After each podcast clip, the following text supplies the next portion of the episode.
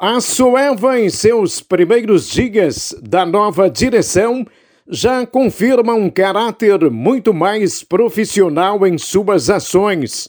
Em um dos setores, assessoria de comunicação, por exemplo, é possível observar isso claramente.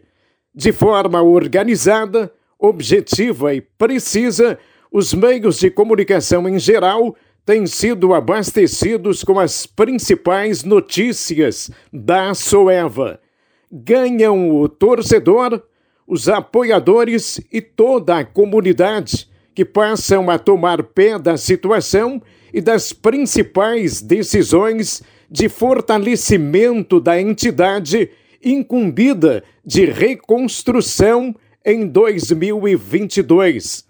Assim, tivemos a confirmação do presidente Marcelo Fonseca e seus novos integrantes de direção comissão técnica liderada por Fernando Malafaia e já na sequência o anúncio da permanência dos experientes Capitão Boni e do craque Valdim.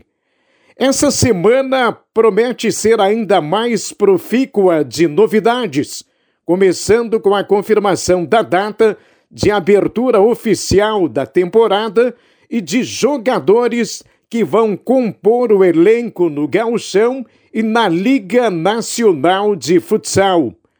Há no ar um clima de otimismo e, sobretudo, de confiança na formatação de uma Açoeva vibrante, forte e capaz de resgatar aquilo que Boni fez questão de frisar nas redes sociais, tão logo anunciada a sua permanência pela oitava temporada. Atentem para as palavras do capitão, que em seguida beijou o distintivo da entidade. Torcedores da Sueva, estaremos juntos novamente. Ano bacana, ano de desafios, ano de conquistas. Vamos reacender essa chama que vocês, torcedores, sabem bem como é. É o que falou o capitão Boni. A tônica nos discursos tem sido reacender, resgatar e, como bem diz Malafaia, reconstruir. Muitas dificuldades precisarão ser enfrentadas para a obtenção do objetivo, não há nenhuma dúvida disso, e tudo passa pela força do trabalho coletivo apregoado pelo jovem Marcelo Fonseca desde o momento em que aceitou o convite para ser presidente exatamente no ano em que a Soeva completa os seus 40 anos de existência.